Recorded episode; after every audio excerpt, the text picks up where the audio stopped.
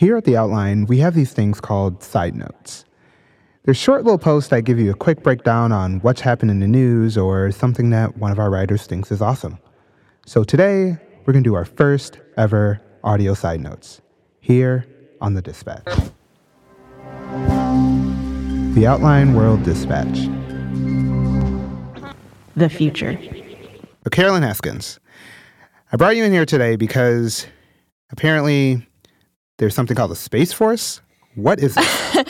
okay, so back in March, uh, Trump made all these headlines because he said, I really want to establish a Space Force. Everyone was like, what, what does that mean? In space, the United States is going to do Colonel Glenn proud we are finally going to lead again. Right. Um, and he's repeated the statement a couple times over the past couple months.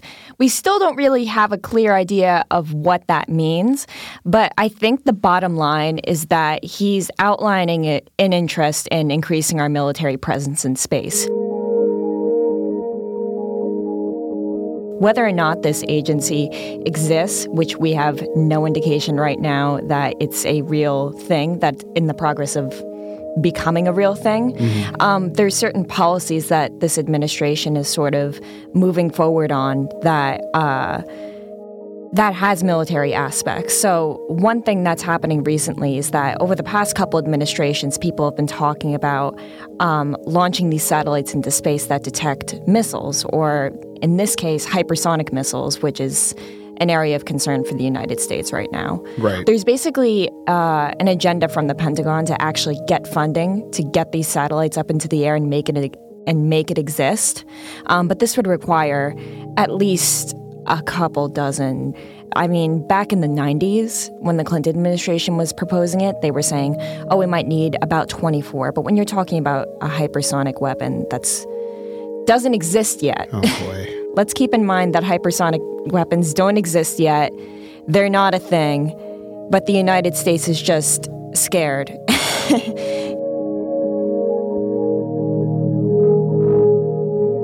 My only question here is should I be worried? Not right now. Okay.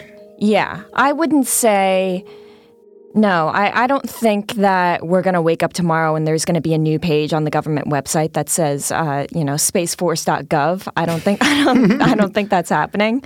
But we should be thinking about how uh, a militarized presence in space seems to be increasingly prioritized. Um, in addition to uh, sort of promoting these like commercial satellites going up into space, it's just it's not anything that's new for the U.S., but it's being pushed more strongly than it has been over the past couple decades.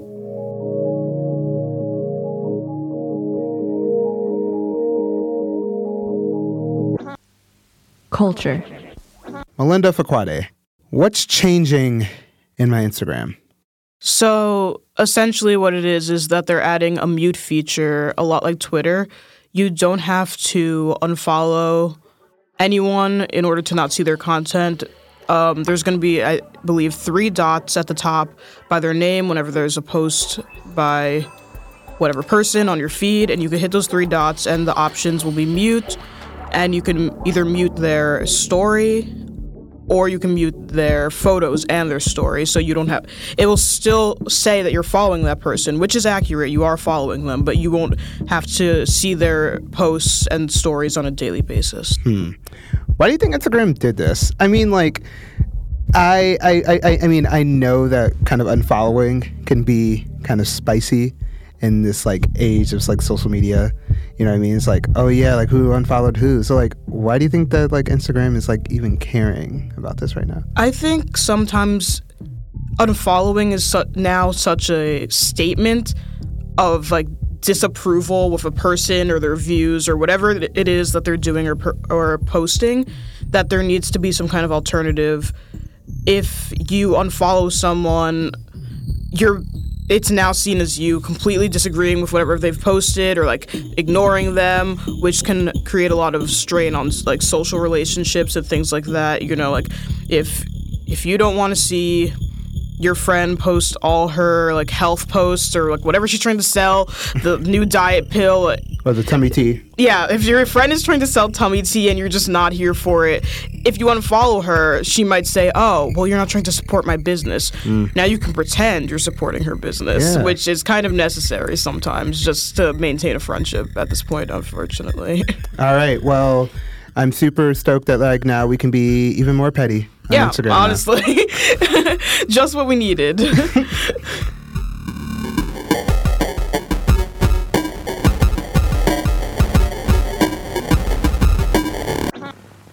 Power. Oh wow, Skype changed its thingy. Hey, Gaby Del Valle. Hi, James T. Green. So you came across this game. What is it?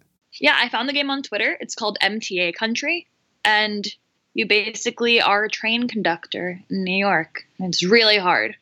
I mean, like, I, I like I was looking at it, and it, it it seems it's very intense. I haven't played it yet, but I'm gonna play it with you live on the air. And I mean, Okay. like, it, it, it's already making me feel anxious as someone who takes the train here every day, and someone who's lived in Chicago, and the trains have also had similar um, just delays and systems. I feel like I don't know. Like everybody who has public transit, are there good public transit systems out there?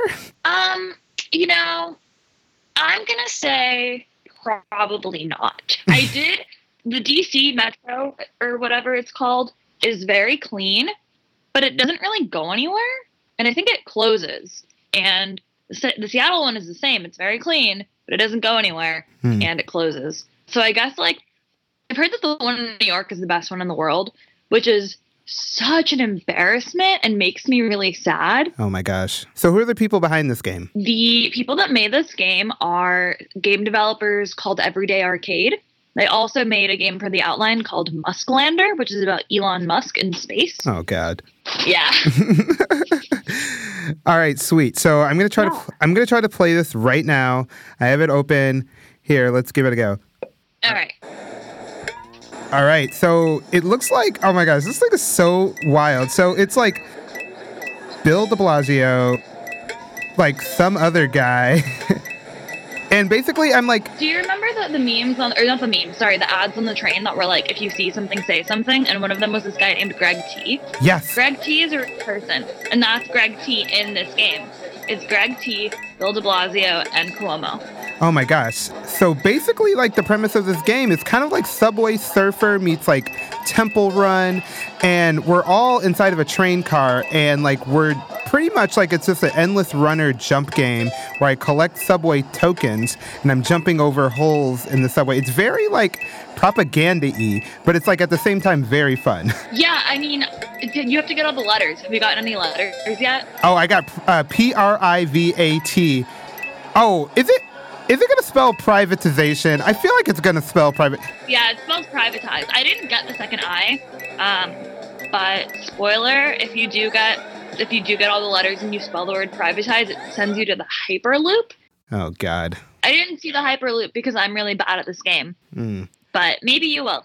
Yeah, oh man. Well, you know, I'm always down for for art that tries to make some sort of a statement. And who knows, maybe while I'm delayed under the train, if I have signal that is, I will try to finish this game. But all the trains have Wi-Fi now because Governor Andrew Cuomo thinks he knows what people want. Oh boy. Thank you, Gaby. All right, bye. Bye.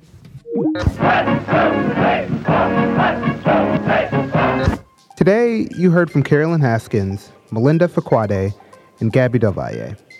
The Dispatch is produced and hosted by me, James T. Green. The music you've been hearing throughout has been courtesy of APM, and our main theme and what you're hearing right underneath me was scored by John Lagomarsino. Also, we've been receiving some selfies of you listening to our show on Twitter. It's so exciting.